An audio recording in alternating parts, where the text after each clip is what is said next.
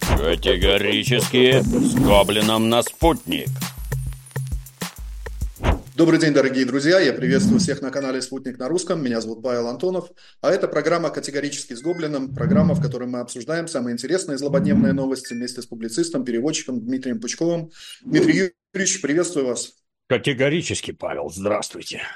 Дмитрий Юрьевич, сегодня Владимир Путин обратился с посланием к депутатам Федерального собрания, в котором наметил шаги по развитию страны на ближайшие несколько лет.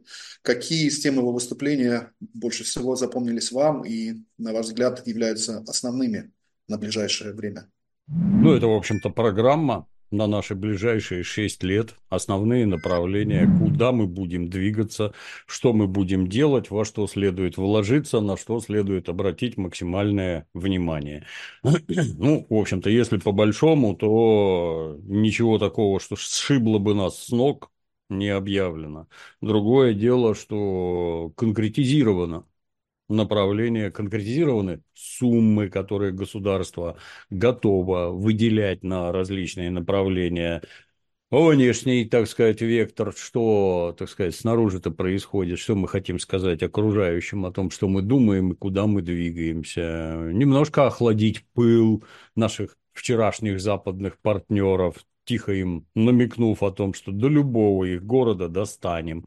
Не надо тут из себя изображать неведомо что. Но в целом приоритет на данный момент это как ни крути специальная военная операция, денацификация, демилитаризация Украины. Ну, в настоящий момент, считаю, там дела пошли значительно бодрее, и это радует. Ну, а все остальное, как только войну победим, все остальное, я думаю, приложится.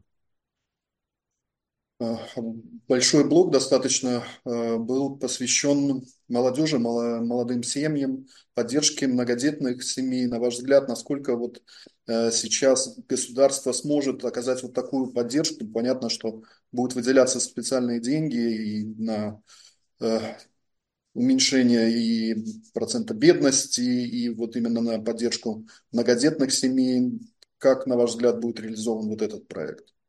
Ну, деньги – это только один, так сказать, из элементов, потому что проблемы рождаемости, они перед всем миром стоят. И если кто внимательно смотрит, то любая цивилизованная страна, условно цивилизованная, то есть, ну, скажем так, высоко развитая и богатая страна от бедных стран отличается в первую очередь тем, что в богатых странах граждане не хотят размножаться а в бедных им, по всей видимости, заняться больше нечем, плюс кроме религии они ничего не видят, поэтому они там плодятся со страшной силой. Вот как тут быть?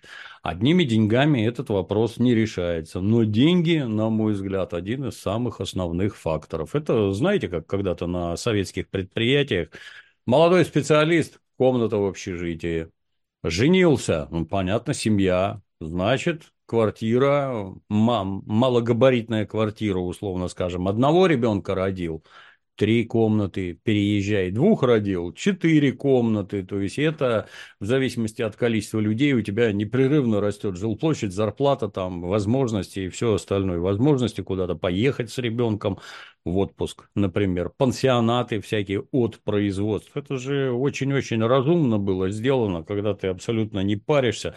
Вот от нашего завода пионер-лагерь. Все туда поехали, все друг друга знают. Там количество безобразий, соответственно, в разы ниже. Все это прекрасно. То есть, ну, комплексный подход, вот комплексный подход, он решает подобные вопросы. Я ни грамма не сомневаюсь, это не я такой умный, а есть люди поумнее и поопытнее, которые соображают. Но деньги – это, конечно, главнее всего, потому что именно из денег вырастают пионер-лагеря, пансионаты, жилье и всякое такое. Так что, а как вот наша страна самая большая на свете, а живет в ней всего, условно скажем, 150 миллионов человек. Это очень мало это очень мало даже для того, чтобы ее оборонять, не говоря уже о том, чтобы ее населять. И поэтому проблемам семьи и рождению детей, ну, самое пристальное внимание должно быть уделено. Лучшие умы должны над этим работать. Как сделать так, чтобы люди хотели рожать детей, чтобы хотели семьи большие создавать и содержать. Ну, вот я, например, третий ребенок в семье. Ну, я советский, да, я 61-го года рождения.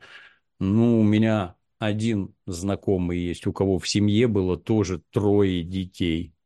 А сейчас я вокруг себя вот подобного вижу трое и больше. У меня масса знакомых есть, у кого трое и больше. И это абсолютно правильно. И в эту сторону и дальше надо глубже рыть. Ну, я вот неспроста упомянул молодежную тематику. Э, я нахожусь в Сочи, где э, завтра открывается Всемирный фестиваль молодежи, и я знаю о том, что, Дмитрий Юрьевич, у вас тоже запланированы несколько выступлений на этом форуме. С чем вы едете и э, что вы будете представлять для молодежи там более, по-моему, 180 стран, 20 тысяч участников? Все подряд. Мы тоже когда-то были молодыми и неплохо помним, на что это было похоже. Ну, у меня в основном оно построена в виде вопросов и ответов. Из аудитории задают вопросы, я на вопросы даю ответы. У меня память хорошая, я помню, какой я был, в общем-то, понимаю, как это устроено сейчас, поскольку, поскольку применительно, если, если применительно к интернету, то я в интернетах не соврать, 25 лет минимум в этом разбираюсь получше многих, поэтому некоторые здравые советы молодежи могу выдать, чем, собственно говоря, и займемся. С моей точки зрения, самое главное, то, что делаю я, это прививка здравого смысла. Вот, давайте отринем. Мечтать можно, базару нет, но вот сейчас лучше всего, чем молодежи заняться, это как следует учиться, как во все времена, получать востребованную специальность, как во все времена, а дальше по этой специальности трудиться, повышая собственное благосостояние и принося пользу Родине. Ничего хитрого нет, но, к сожалению, вот эти самые примитивные вещи, они в исполнении сложнее всего. А, я уже подчеркнул, что на фестиваль съедутся участники, 20 тысяч участников. Из, ну вот, по-моему, на пресс-конференции говорили, почти там 190 стран принимают участие в фестивале. Э, Дмитрий Юрьевич, можно ли считать вот этот фестиваль таким ответом России на всевозможные санкции, на всевозможные заявления об изоляции и прочее, и прочее, и прочее, то, что там идет в кавычках от западных, так сказать, партнеров бывших? Ну, во-первых, нам, как мне кажется, нам никто никаких вопросов не задавал, чтобы мы давали на них ответы. Мы живем своей собственной жизнью. Это давно и крепко надо усвоить, что самое главное, это что происходит внутри Российской Федерации. А вот то, что там на окраинах где-то, это, в общем-то, не про нас, а где про нас, этому внимание надо уделять, но главнее всего то, что происходит внутри страны. Что нас должно волновать? В первую очередь экономика, сколько у нас денег, сколько мы зарабатываем, сколько мы производим, и вот из этого заработанного и произведенного мы можем тратить на себя, проводя внутри какие-то нужные нам мероприятия, не ориентируясь там, ой, а что про это скажут в Соединенных Штатах? Да наплевать, что они скажут, ничего хорошего они про нас не скажут, никак, не говорили и не скажут никогда. Так и чего это, вот вообще всю эту мысль про, ой, сияющий град на холме. Там все так богоугодно и сообразно устроено. Мы сидим тут у холма, разинув рты, и стараемся быть похожим. Не надо стараться быть похожим. Надо стараться быть самим собой. Это знаете, как в известной присказке, что умный человек не плывет по течению, не плывет против течения. Он плывет туда, куда ему надо. Если надо по течению, ну давай, если против течения, тоже давай. В бок давай, влево, вправо. Тут не надо никакими вот подобными э, вопросами задаваться. Хотим такие мероприятия проводить и будем. Считаем, что они нужные для нас. Да, нужные. Да, давайте проводить. Давайте собираться, давайте общаться, давайте устанавливать всяческие связи внутри страны и развиваться туда, куда надо нам. Вот. Ну, помимо того, что приезжает очень много э, делегатов и из России, вот именно со всего мира, можно ли считать, что это такие, знаете, будущие послы мира России? В, безусловно, безусловно. То есть мы всегда имеем два, так сказать, аспекта. Есть центробежные силы, которые растаскивают все в разные стороны, а есть центр, центростремительные силы. Вот когда-то в начале 90-х Советский Союз покончил с собой, всем сообщив, это концерт закончен, все свободны. И центробежные силы разорвали огромную страну. Что с этим делать? Ну, надо организовывать центростремительные силы, когда мы станем в силу, ну, я не знаю, там, экономических, военных, культурных обстоятельств, мы станем притягательны для всех. И это подтянет к нам самых разных людей. Вот сейчас Россия вступила в открытое противоборство против объединенного Запада, а все вокруг сидят и смотрят. Ну, так жизнь устроена. Никто не бросится тебе помогать до тех пор, пока не увидят, что ты противника уже сапогами по полу катаешь. Вот тогда скажут, о-о-о, видим, да, ты молодец, мы всегда были за тебя. Ну, так жизнь устроена. Поэтому то, что люди сейчас присматриваются, на чьей стороне им быть дальше. Вот сейчас военное, так сказать, превосходство, а дальше финансовое. Дальше вот когда оборот у стран БРИКС, он уже сейчас, по-моему, больше, чем у этого так называемого объединенного, у большой семерки, так скажем. Ну, а дальше будет еще больше. А дальше избавиться, так сказать, от господства доллара. Ну, так а с кем дружить-то? Ну, если во главе этого движения, ну, ну ладно, зачинатель этого движения Российская Федерация, ну, конечно, к нам подтянутся обязательно подтянутся. Вот это мы, собственно говоря, уже и наблюдаем. Ну, а если при этом не хотят ехать эти представители всех этих так называемых цивилизованных государств, на здоровье, не надо к нам ездить. Мы вон будем дружить с Китаем и с Индией, там сразу на круг 3 миллиарда получается. Ну, не хотите, не надо, нам и тут без вас хорошо. Владимир Владимирович, да, в своем послании, э, говоря про СВО, и вот как раз-таки и говорил, что э, России сейчас надо не прислушиваться к тому, что э, хотят на Западе, да, а именно идти своей дорогой и делать то, что надо делать. Э, последние новости освобождения и, и Марьинки, и при, пригородов Донбасса э, на ваш взгляд, насколько вот сейчас показывают э, о том, что э, может быть какой-то произошел перелом в ходе проведения специальной военной операции?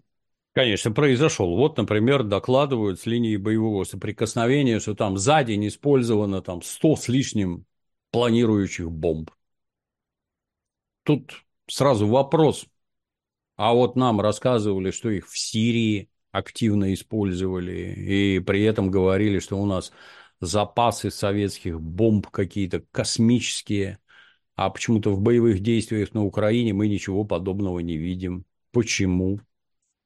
Ну, оказывается, запасов советских бомб уже нет, по всей видимости, ничем другим это объяснить нельзя. А управляемые модули планирования почему-то не изготавливаются. Почему?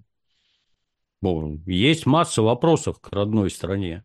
И вот сейчас мы видим, что да, их начали изготавливать. Ну, пацаны, с одной стороны, два года – это два года, а вот со времен начала боевых действий в Сирии до сегодняшнего дня, что никто не знал, что такие бомбы можно делать. Вот у американцев есть точно такие же, приготовьтесь, эти джейдам, так называемые.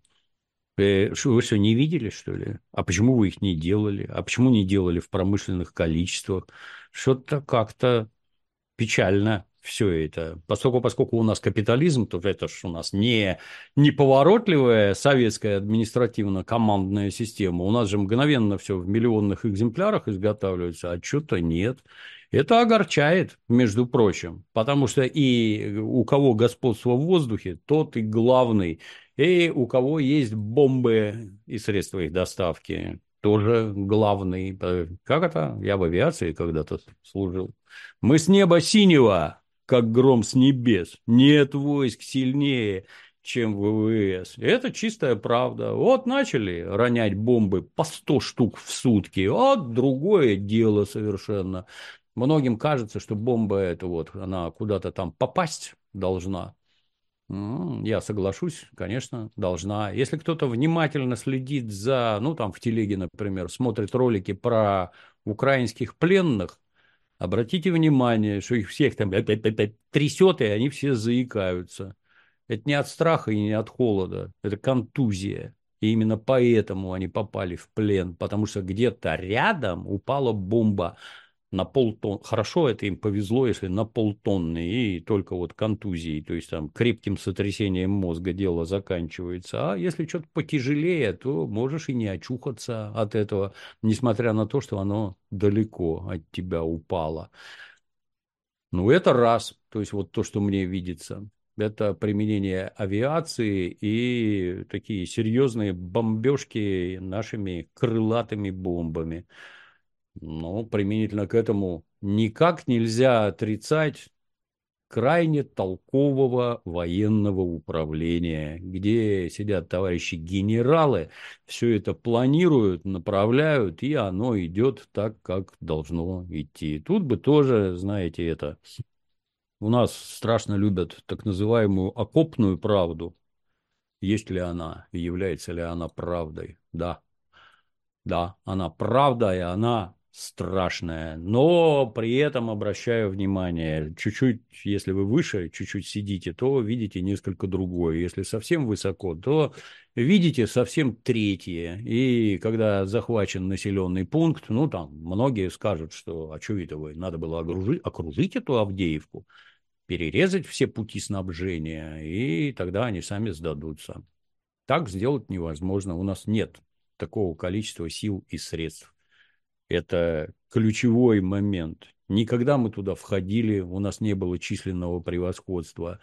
Никогда воюем сейчас. Там нет нашего численного превосходства. Обращаю ваше внимание, что при наступлении в чистом поле соотношение сил предполагается примерно один к трем. То есть один обороняется, а трое наступает. Если дело происходит в горах или в городской черте, соотношение должно быть один к семи, что предполагает, что из семерых, ну, примерно, шестерых могут убить, а седьмой дойдет. Так вот, там нет соотношения даже один к трем а при этом одерживаются победы, и наши войска двигаются вперед, что говорит, с моей малограмотной точки зрения, о высочайшем профессиональном уровне наших военных. Вот эти вот сказки всякие там про паркетных генералов, там кто-то там еще чего-то. Все ли идеально? Нет, не идеально. Мы сами не идеальные. И все у нас не идеальное. Но здесь вопрос стоит в разрезе, кто лучше – Лучший не значит хороший, лучший значит остальные еще хуже. Ну так вот, в данном аспекте мы лучшие, потому что мы идем вперед. А украинские вооруженные формирования очень бодро откатываются к себе в тыл. Откатывание в тыл обозначает ровно одно. Вот они 8 лет заливали Авдеевку бетоном, строили укрытия, да, эти огневые точки под руководством ну, не самых тупых военных на свете представителей НАТО. Вот строили. Мы тоже, правда, строили. Только нашу линию обороны они прорвать не смогли, а мы все это разнесли и растоптали. А вот они отступают, а смогут ли они вот сейчас, вот в кратчайшее время залить бетоном новые укрепления, там нарыть траншеи огневых точек, там понаделать и прочее, прочее. Смогут ли? Ну, я читаю украинские эти каналы. Нет, они там жалуются все время, что никто работать не хочет. Деньги разворовали, бетон дрянной или его не привезли, никто ничего не делает, а где все это? Ну, траншеи, может, там этими техникой понакопают а все остальное нет. При этом обратите внимание, это при нет у нас численного превосходства, а что-то никаких мобилизаций у нас никто не проводит, и людей сетями на улицах не ловят, а у них ловят, а их гонят в окопы, и что-то как-то никакого успеха мы не видим. По всей видимости, произошел какой-то ну так я предполагаю, произошел уже какой-то серьезнейший надлом. Которые они победить не могут. Нет ни личного состава, ни боеприпасов, ни оружия, ни техники, ничего нет. Когда сожгли первый Абрамс, о, выглядит смешно, но это уже жест отчаяния, потому что Абрамс это вот последняя надежда. Смешно, кстати, получилось, потому что все видосики и фотки горящего Абрамса, вражеский Инстаграм, террористическая организация или кто они там, вражеский агент, Инстаграм удаляет подчистую, потому что это вредит, так сказать, рекламным качеством танков Абрамс. Очень смешно, да. Ну, горят ваши Абрамсы точно так же, как и все остальное. И сгорят все.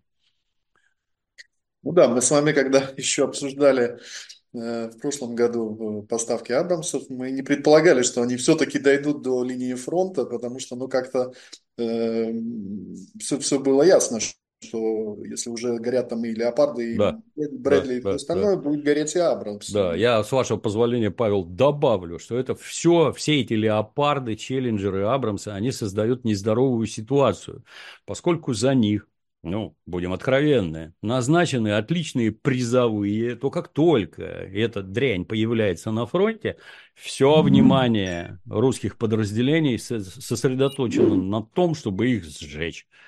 Украинские механики-водители в бой идти на них отказываются. Ну, либо давай-ка я задом на мину наеду, ну, чтобы там сзади жахнула машина, так сказать, это в ремонт, а мы нет, не пойдем. Ну, либо гранату привяжу перед триплексами там, где это, за веревочку дерну, она взорвется, ой, я ничего не вижу, везите меня в тыл. Вот так оно выглядит. Либо тупо вообще никуда не поеду, потому что сожгут, потому что это вражеская техника, за которую русские охотятся там ротами, батальонами и дивизиями. Ну, вот, вот так. Интересно получилось, да.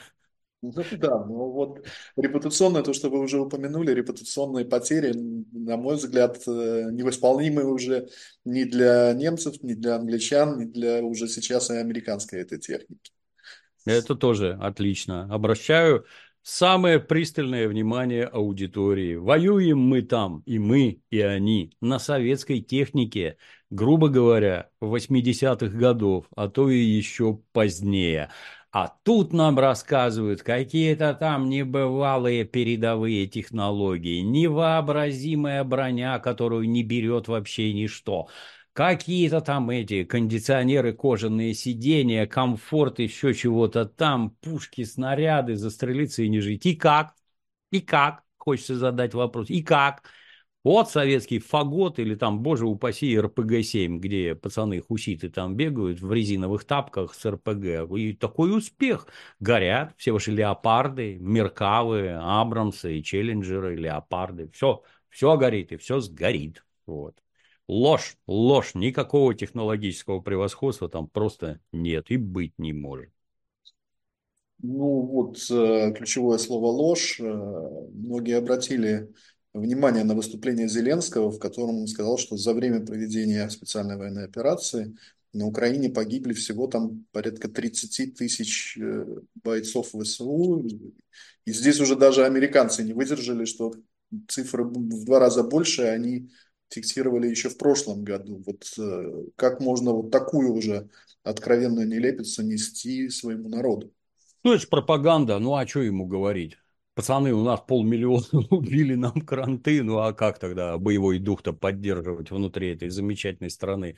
Ну, врет, правильно делает, просто выглядит все это по-дурному. Ну, есть, например, такая экстремистская сеть Facebook, где эти интернет, он со всеми, со всеми абсолютно, и с нами, и с ними, играет очень злую шутку. То есть то, что всегда, во все времена было страшным секретом, то сейчас как-то вот с секретами не очень. Вы скрываете количество погибших, да, как государство, а граждане Украины все время в Фейсбуке экстремистском публикуют некрологи. Похоронили Грицко, похоронили Василя, Степана, там еще кого-то, а те, кому надо, все это собирает, да, и как-то у вас не бьется. Здесь ты говоришь 30, а тут на самом деле 300 только из открытых источников, причем только мертвых. А сколько у вас там это, покалеченных, без рук, без ног, там цифры-то страшные. Ну, а этого клоуна только поздравить. Это он привел страну вот к этому. Это он отправил на убой украинцев. Это же, ну, я не знаю, давайте вот вообще совсем примитивно посмотрим. А у нас, например, в России население, приготовьтесь, на 100 миллионов человек больше, чем у вас. Вы точно считаете, что вы можете у нас выиграть? Я как-то... Даже в, в некоторой растерянности надо быть идиотом полным, чтобы так считать. А вот у нас в России, ну, не будем кривляться, могучая промышленность и достаточно большое количество советских военных заводов, их просто закрыли, не распродали, не, их просто закрыли и законсервировали. А теперь открыли и расконсервировали. А у вас? А вы, оказывается, ставку делаете на то, что какие-то непонятные люди с Запада дадут вам оружие, дадут вам боеприпасы, обучат ваших людей и денег дадут. Ну, хорошо, на каком-то отрезке, наверное, так и будет. А в длину как это? А вдруг они перестанут давать вам оружие, или перестанут давать боеприпасы, или перестанут давать деньги, или вообще все сразу давать перестанут какой дурак это вот, вот так вот планирует из расчета на непонятно кого, непонятно зачем, никаких юридических обязательств, дадут, не дадут, посмотрим там туда-сюда. Какой дурак это планирует? Ответ есть. Зеленский. Зеленский свою страну продает оптом в розницу, своих сограждан отправляет на мясо, не задумываясь вообще.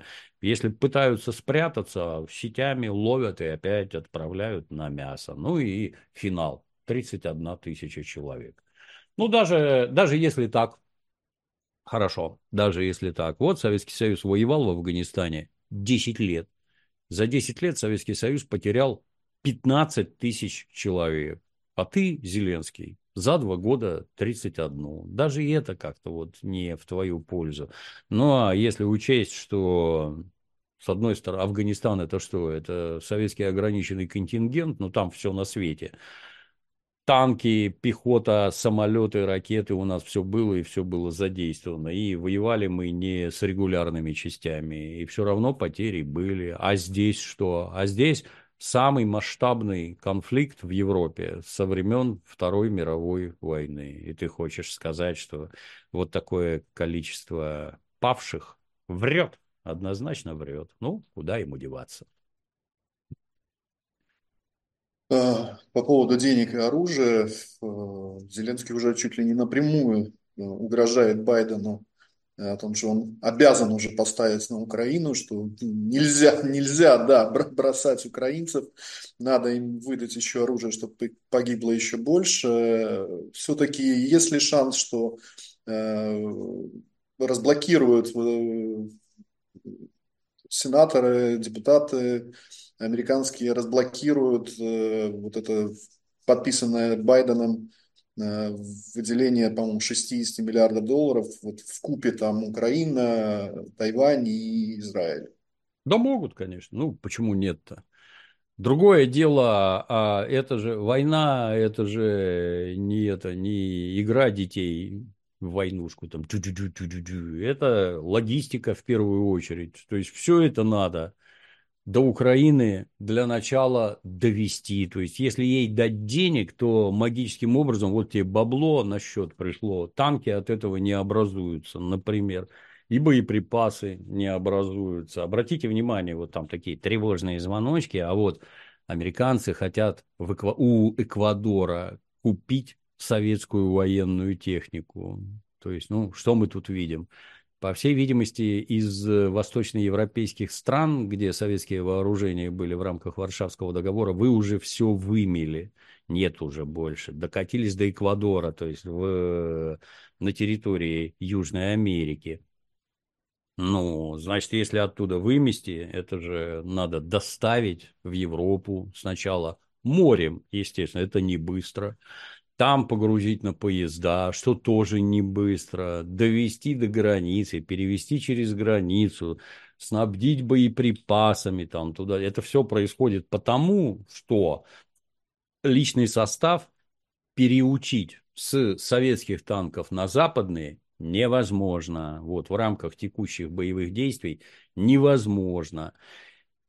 Ну, вот докатились до Эквадора, которому тут же Россия сказала, что А, бананы мы у тебя больше не купим, Б, цветы мы у тебя не купим. Многие, наверное, заметили, что на 8 марта цветы со страшной силой подорожали. Это как раз из-за того, что мы начали гнобить этот самый Эквадор.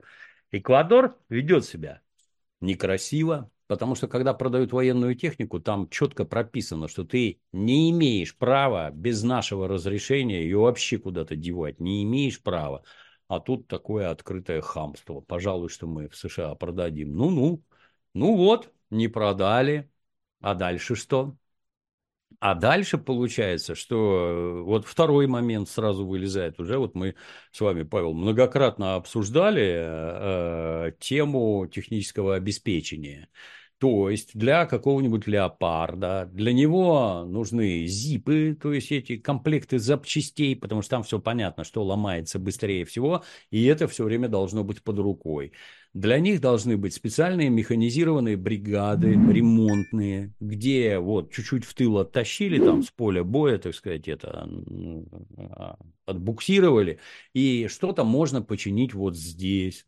Мы прекрасно помним, как немцы уговаривали поляков чинить леопарды, и немцы говорят, что у них система диагностики в 12 тысяч евро укладывается, а поляки говорят, ну мы за сотку готовы вам помочь, там даже буржуи обалдели, вы что вообще творите, елы Ну и в результате, как мы видим, они систему ремонтно-технического обеспечения так и не запустили. То есть я так подозреваю, что там по большому счету была надежда на очередной блицкрик, что укронацисты на нас как напрыгнут, в мгновение ока все развалится, а почему оно должно развалиться, я вот тоже не понимаю. Но ну, у вас же разведка есть. Вот вот публикуют данные о том, что ЦРУ накопало там 12 бункеров вдоль границы с Российской Федерацией и оттуда ведет шпионскую деятельность за нами. А вы точно не видите, что у нас происходит? А вот перехваты переговоров, а вот где жена там товарища прапорщика звонит жене другого товарища прапорщика. Вы же все подслушиваете, вы же все знаете. И вы на полном серьезе считаете, что на нас можно вот так вот напрыгнуть, все сломать и все, Россия померла. Ну, как-то удивительно. Но возвращаясь к главному, это если разведка разведка это инструмент. В ее задаче, у нее в задачах нет никакой идеологии, никаких предсказаний, ничего вообще. Это инструмент. Но если вам разведка выдает ложные сведения, на основании которых вы планируете военные операции, то, блин, только руками развести. То есть это, ну, мы же смотрим там на всяких Шольцев, Макронов, Макронов непрерывно в обалдении полном. Это какое низкое качество элит в Европах и на Западе в целом. Ну так там не только политические элиты, по всей видимости, и военные, и разведывательные, и вообще все скатились на самое днище, прогнозируют какие-то крайне странные вещи, тупых укронацистов кормят обещаниями, вот сейчас появится F-16, и вообще ситуация сразу переломится. Ну, Гитлер тоже когда-то кричал, сейчас придет корпус Венка, и ситуация вообще, мы от Берлина и до Москвы этих поганых коммунистов погоним. Ну, вроде все помнят, чем это закончилось, вроде всем видно, что происходит, а нет, только эти, руководство украинского шапито ничего не понимает, видеть не хочет и хочет только убийства своих граждан. Странно. Поляки по-прежнему э, блокируют э, пограничные переходы с Украины, и помимо того, что это были э, блокировки автомобильных переходов, сейчас уже блокируют и железнодорожные, и мало того, там, высыпают это украинское зерно вагонами на землю просто. Как думаете, Дмитрий Юрьевич, насколько у Варшавы хватит сил проводить вот эту свою собственную там, политику защиты фермеров, и не придется ли все-таки подстраиваться под э, мнение Брюсселя? Подозреваю, что не придется. Тут мне, с одной стороны, мне уже не то, что кажется, а я уже четко вижу, что это какая-то внутрипольская борьба идет.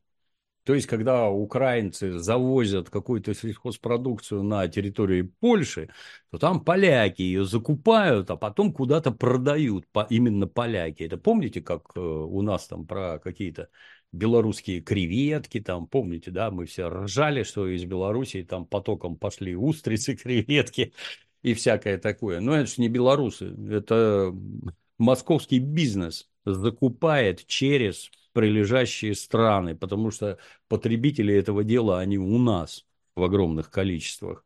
Одна Москва креветок съедает, наверное, больше, чем многие страны целиком. Вот, ну так и тут. Мне кажется, что это какие-то терки внутри польского бизнеса. Правительству польскому на это вообще плевать, им вообще это не интересно. Потому что если бы нарушались некие, так сказать, экономические основы польского государства, никто бы не дал на границе так безобразничать.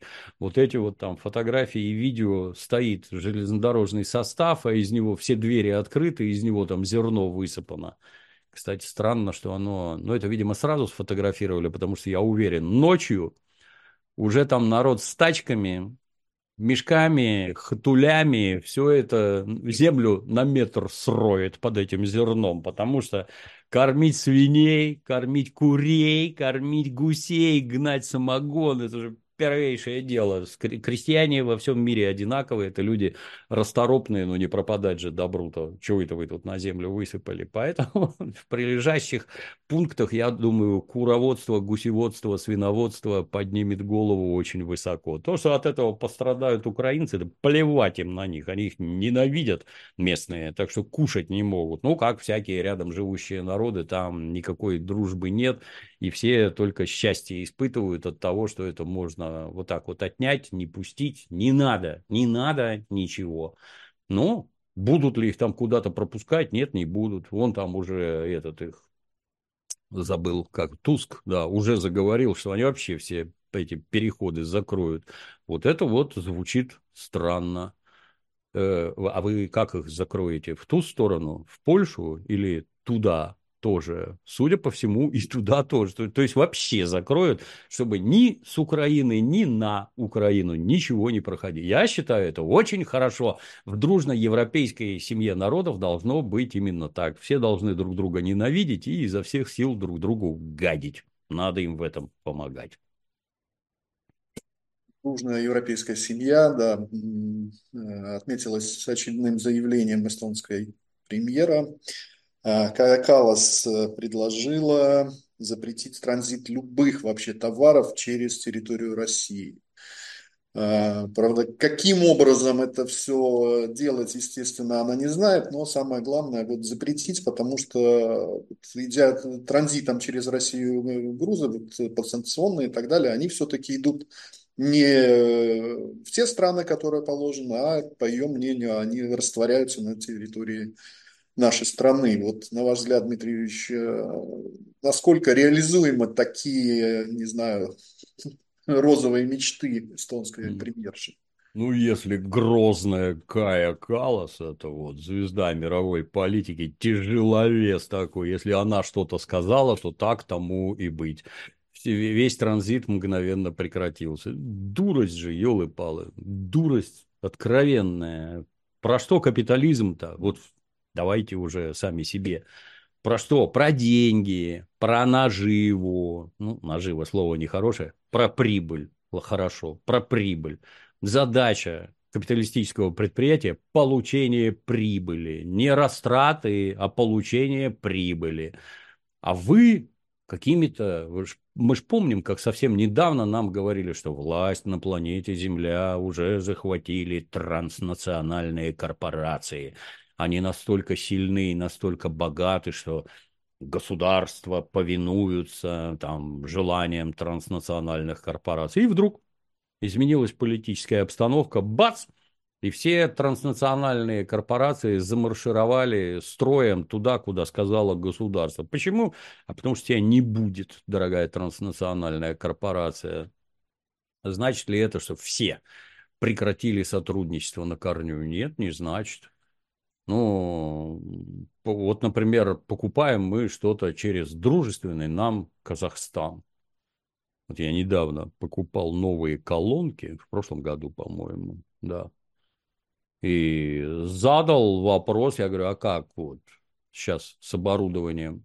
Это, ну, дорогое, хорошее аудиооборудование. По-разному, говорят знающие люди. Вот эти, которых ты покупаешь, англичане, это типичные козлы, которые сразу сказали, вот там ваш Казахстан покупал там 100 единиц в год, а сейчас вы хотите 500. Мы знаем, что это вы в Россию продаете. Нет, мы вам по-прежнему будем продавать 100 единиц, и все.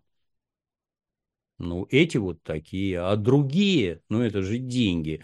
А почему я из-за каких-то ваших политических амбиций должен терять деньги? Естественно, все как могут ищут самые разнообразные дырки, самые разнообразные, и туда продают, да, хочешь через Казахстан, хочешь через Иран, хочешь через Азербайджан, а вы можете это перекрыть? Оказывается, нет. Не, ну отдельные идиоты, которые согласны вот с этой политической дурью, не-не-не, мы вам больше не продадим. Да не продавай, не очень-то и хотелось. С другой стороны купим, если сами захотим. А не работает. И то, что если это этот тяжеловес мировой политики внезапно такое озвучил, ну, их же всегда, знаете, как этих, как Мосик запускают лаять на, на слона, чтобы они озвучивали некие вещи, которые вот Макрону неловко такое сказать, что у него из Франции продажи полным ходом идут в Российскую Федерацию, и Шольцу вроде неловко. Ну, давай пусть Эстония скажет, у которой вообще ничего нет, и там миллиона человек не наскребешь, но тоже мнение имеет, у нас же свобода. Ну вот, вякнуло чего-то. Нет, не сработает. И дальше все это будет работать не так. Потому что, если вот, например, производство работает на территории Германии, ну да, оттуда сложновато. А если его уже вынесли в Китай, это производство, то что? А как вы там проконтролируете, сколько они изготавливают и кому они это продают? Ничего вы не сможете. А значит, вся ваша политика – это идиотия от начала до конца. Она провальная. Все это провалится, принесет вред вашим странам, и никакая Кая Калас озвучиванием вот подобной чуши ничего ровным счетом не изменит. Это отрадно, как наши угадали и как мы правильно двигаемся. Если от этого у них там пятая точка пригорает, что мы и видим, это еще отраднее. Соседи Калас, Латвии, а именно депутаты Сейма, а, нашли проблему для озабоченности, и это, оказывается, не собственное благосостояние собственного населения, а, цитирую, просто озабочены нехваткой в стране мешков для трупов. Как можете как там? оценить. Дмитрий Юрьевич, такую черную озабоченность э, латвийских депутатов. Ну, мешок для трупов – это, в общем-то, вещь специфическая. То есть Не это, хватает вот стране тип, Да, это типа вот приехала полиция, совершено убийство, полиция приехала на место преступления, и там для транспортировки трупа в морг вот там нужен мешок. Я очень сильно сомневаюсь, что у них этих мешков не хватает, потому что убийства совершаются не так часто, и мешки эти нужны не так часто. Заподозрить их в том, что сейчас у них прокатилась какая-то волна убийств, ну, лично мне затруднительно. Скорее всего, это они готовятся к войне с Российской Федерацией. Ну, тут только вспомнить произведение Владимира Семеновича Высоцкого «Вы лучше лес рубите на гробы». И это с одной стороны, да. А с другой стороны, мне вот все время... Я понимаю, они там сеют панику среди своего населения, дабы оправдать собственную дурость. Но... А, а вы нам зачем? Вот расскажите, пожалуйста, вы нам зачем? Вот зачем нам Латвия, например? Там что? Какие-то запасы невероятных совершенно полезных ископаемых? Я такого не знаю. Может, у вас какие-то там производства невероятные? Я и такого не знаю. Я буду циничным и скажу страшное. Если вы нас беспокоите как некая военная угроза, вас просто развалить надо.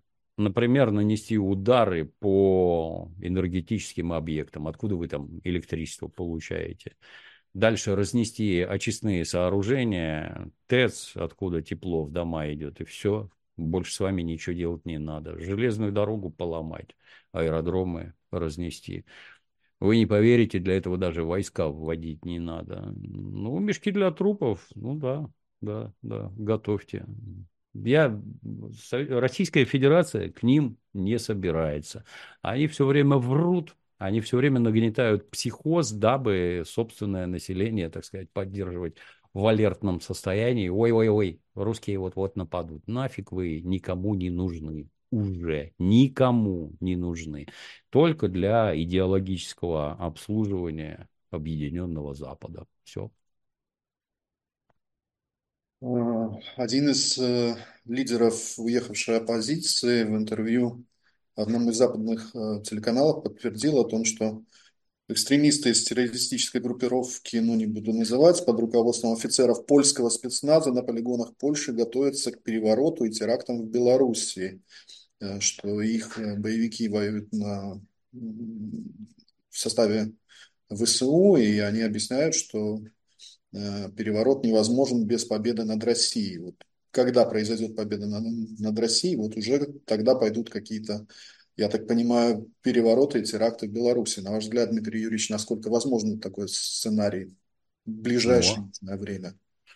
Ну, они готовятся-то давно к этому делу. Не просто ж так там Запад буры, мурыжит у себя гражданку Тихановскую. Она зачем нужна? Она нужна для того, чтобы, когда некое, так сказать, вот сформированное Западом, натренированное в Польше нацистское белорусское подразделение, его, значит, надо запустить на территорию Белоруссии, где они захватят какой-нибудь населенный пункт. Неважно, деревню, село, там, райцентр, неважно вообще, что-нибудь захватят. После чего заорут, значит, что вот у них, вот, вот здесь кусочек демократии, наконец-то, на, на белорусской земле. А еще у нас есть президент, вот это вот, Тихановская. И вот давай Запад нам помогать. После чего Запад, по всей видимости, может начать помогать. Ну, как-то так вот белорусам очень сильно повезло что там у руля стоит Александр Григорьевич Лукашенко. Человек суровый, серьезный, бескомпромиссный, который тут же сказал, что вы, вот у вас там польское шевеление начнется на нашей границе, мы сразу будем считать это за начало боевых действий. Недословно, так сказать, транслирую. Ну, организуем горячую встречу я вообще ни капли не сомневаюсь, что действительно организуют горячую, очень горячую встречу на белорусской земле. Это же тоже кусочек советской армии. Готовили военных там тоже надлежащим образом. Никто там армию не разваливал. Обращаю самое пристальное внимание, да, они прекрасно обученные, они хорошо умеют воевать. Мы им помогаем изо всех сил, чем только можем. Даже не представители небезызвестной ЧВК туда прибыли, и личный состав вооруженных сил Белоруссии усиленно готовят к ведению боевых действий в соответствии с новыми веяниями. Поэтому нет, ничего там не получится, ничего не получится. Вот если бы они в 2020 году совершили государственный переворот, если бы им это удалось, вот сейчас бы мы горе-то хлебнули, но не удалось. Не, опять-таки, благодаря Александру Григорьевичу, не удалось, ничего не сделали. А вот эти вот там какие-то жалкие вторжения, ну, попробуйте, попробуйте. По сусалам получат так, что мало не покажется никому. А, немецкий фрегат Гессен по ошибке атаковал а, ракетами американский беспилотник МК-9 «Риттер». Вот такая информация появилась на одном из немецких агентств. Мало того, значит, радарная система крейсера не распознала а, американский беспилотник э, как э, дружественный и, так сказать, э, привела в действие систему, я так понимаю, противовоздушной обороны крейсера, но вот две ракеты, пущенные на сбитие беспилотника, тоже ничего не смогли сделать, то есть попросту не попали. Но и на этом вот этот позор немецкого флота не закончился. Оказалось, что боеприпасы, которые были выпущены, ну, не знаю конкретно эти, но как бы, информация прошла такая, что боеприпасы, которые потратил крейсер, не могут быть восполнены, потому что, ну, вот все уже, склады пустые и нечем пополнять. И, все, и э, с, по этой причине крейсер надо будет с боевого, с боевого дежурства сниматься, произошло это все в Красном море. Вот как вам такая история, Дмитрий? Ну, в целом обалдеть, конечно. То есть это, оно же не происходит само по себе. Это же еди, единые силы, это же НАТО, в рамках которого США сообщают немцам, где у них летает их этот Риппер. Сообщают. Ваше оборудование его видит Сначала он далеко, потом близко. Пока он далеко, можно запросить, кто это такой, поставить метку на радаре, и дальше его электронный болван уже ведет. У вас этого не происходит, да?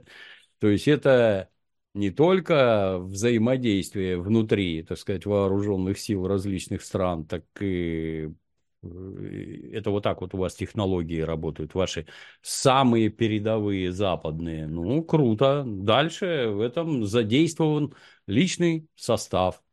Это вот так они у вас обучены, да, что не могут отличить э, американский этот э, дрон от, а он чей? Вот в данный момент он чей? Вы за кого его приняли? Это там за иранский, за хуситский, за российский, боже упаси. Вы вообще не понимаете, что там происходит. И эти люди сидят у кнопок, которые там ведут огневое поражение. Дальше запустили две ракеты. И что, не попали? А как это так? У вас же там все настолько высокотехнологичное, бьет без промаха, и все решается нажатием на одну кнопку. Нет? Какая прелесть. А, а вот этот стон про ракеты, он к чему? То есть у вас никакое снабжение не налажено, да, и на вашем этом Гессене, который там чудо немецких технологий, больше ракет нету, да, данного типа или чего там. Вот это вы вышли в экспедицию в осеннюю жару. Вот это да, это я понимаю. А, а предполагается, что вам их из Берлина должны сегодня вечером доставить, или там их тоже нет. Это как рассказы про то, что когда все снаряды отправили на Украину, внезапно оказывается, что в Бундесвере на каждый танк есть только по 6 снарядов. Что, в общем-то, на полторы минуты боя хватит, и все. Это вот так вы к войне готовились, да? Ну, то есть цирк на проволоке. Это или даже с конями, я не знаю, как правильно назвать. Куда ни ткни, какой-то атас вообще полнейший. То вы своих опознать не можете, то вы ракетой попасть не можете, то у вас личный состав не пойми чем занят, то у вас подвоз боеприпасов не обеспечен. Это вы так собираетесь с Российской Федерацией воевать? Это вы пока что не можете справиться с хуситами, которые в резиновых тапках бегают там вот с таким этим, за щекой там ком травы какой-то. А с Российской Федерацией что будет? Как в известном произведении про солдата Швейка «Боишься, слон, за свой хобот, а что ты будешь делать, когда заговорит тяжелая артиллерия?» Вот тут вообще непонятно, что они собираются делать. Смешно. А, про цирк, э, ну, не знаю, э, цирк э, с конями там, как, но Э, в Голливуде на одной из известных студий собираются снимать фильм э, пока под условным названием э, «Цена победы», значит, фильм, который повествует о жизни Зеленского, там от комика до президента. Бюджет фильма 115 миллионов долларов озвученный, причем деньги выделяет его же фирма «Квартал 95», по-моему, называется, и, соответственно, Э, вот э, такой вопрос из серии «Клянчущая Украина, там, подайте денежки», и вот фирма Зеленского, которая 115 миллионов выделяет американцам для создания, не знаю, там, какого-то его образа борца или что, вот как, как можно расценить вот, вот такие действия? Э, одной рукой мы, значит, просим здесь, дайте нам оружие, дайте нам денег, а другой, вот, вот за наши деньги снимите нам красивую картинку. Ну, это очень странный выбор. гражданина Зеленского в качестве президента страны. С этим можно население Украины поздравить. Это очень странный выбор. Какой бы он там актер ни был, смешно вам было, нравилось, еще что-то, это не значит, что он хороший управленец, а тем более президент. Ему не место во главе Украины. Ну, то, что он клоун, ну, мы все знаем, да, и вы, и мы все знаем, да то, что для клоуна вот эта вот показуха, она главнее всего на свете. Посмотрите, я тут на экране красуюсь. Ну да, это мы тоже знаем. Его не интересует экономическое развитие Украины, там, повышение уровня жизни, это все не про него. Его кривляние интересует. Он выступил на Оскаре, он поехал в Венецию, он уже в Аргентине, он уже в США. Вот это гораздо главнее, чем жизни и благосостояние украинцев. Стало совсем плохо, сейчас заснимем кино, в котором все будет хорошо. Если у него деньги, конечно, есть. Он их ворует там в промышленных масштабах больше всех. У него все это кубло из 95-го квартала давным-давно затащено им в, в украинскую власть. Они там воруют хором. Как вот это будет выглядеть в глазах американцев, что мы тут типа копеечки какие-то ищем, а попутно спонсируем за 100 миллионов долларов кино. Тут опять-таки интересно. А это а что это за кино? Художественное или документальное? Вот интересно узнать. Если документальное, то расценки какие-то лошадиные. Документальное кино столько не стоит. Ну, а если художественное, то у нас есть пример. Я, к сожалению, забыл название, но есть э, в Америке засняли художественный фильм про Грузию где роль Михаила Саакашвили исполнил замечательный американский актер Энди Гарсия. Получилось никчемная дрянь. Вот абсолютно никчемная дрянь. Никому не интересно, никто не смотрит. Как это? Знаете, как булыжник в выгребную яму. Бульк! Три волны разошлось, вонь поднялась. Полторы минуты, все, никто ничего не видел, никто ничего не слышал, все все уже забыли. Такие вещи на заказ, вот именно а давай-ка сейчас забацаем. Забацай, получится дрянь, я вот клянусь. Тут я некоторым образом специалист, получится дрянь, которая не интересна абсолютно никому. Что ты там показать-то хочешь? Как ты полмиллиона своих сограждан в окопах угробил? Ну, покажи. Думаешь, смешно? Ну, давай, посмеемся вместе. Вот печальная в целом судьба-то у клоуна. И подобные вещи, они не изменят ничего ни в политике, ни в отношении к нему. Наверное, соглашусь с вами, Дмитрий Юрьевич, что да, можно быть хорошим актером и оказаться не очень, мягко скажем, хорошим руководителем собственной да. страны. Ну, это выбор был граждан Украины. Так, так точно, так точно, да. да. Не знаю, как бы, насколько им там помогли, не помогли, но это их выбор, так что им с ним жить. Благодарю вас, Дмитрий Юрьевич, за очередную интересную программу. Я напомню о том, что на канале «Спутник на русском» была программа «Категорически с Гоблином», в которой мы обсуждаем самые интересные, злободневные, иногда веселые, иногда не очень новости вместе с публицистом, переводчиком Дмитрием Пучковым. Дмитрий Юрьевич, Благодарю вас и э, жду, надеюсь, услышать ваше выступление в Сочи на Всемирном Спасибо, спасибо, Павел. До встречи.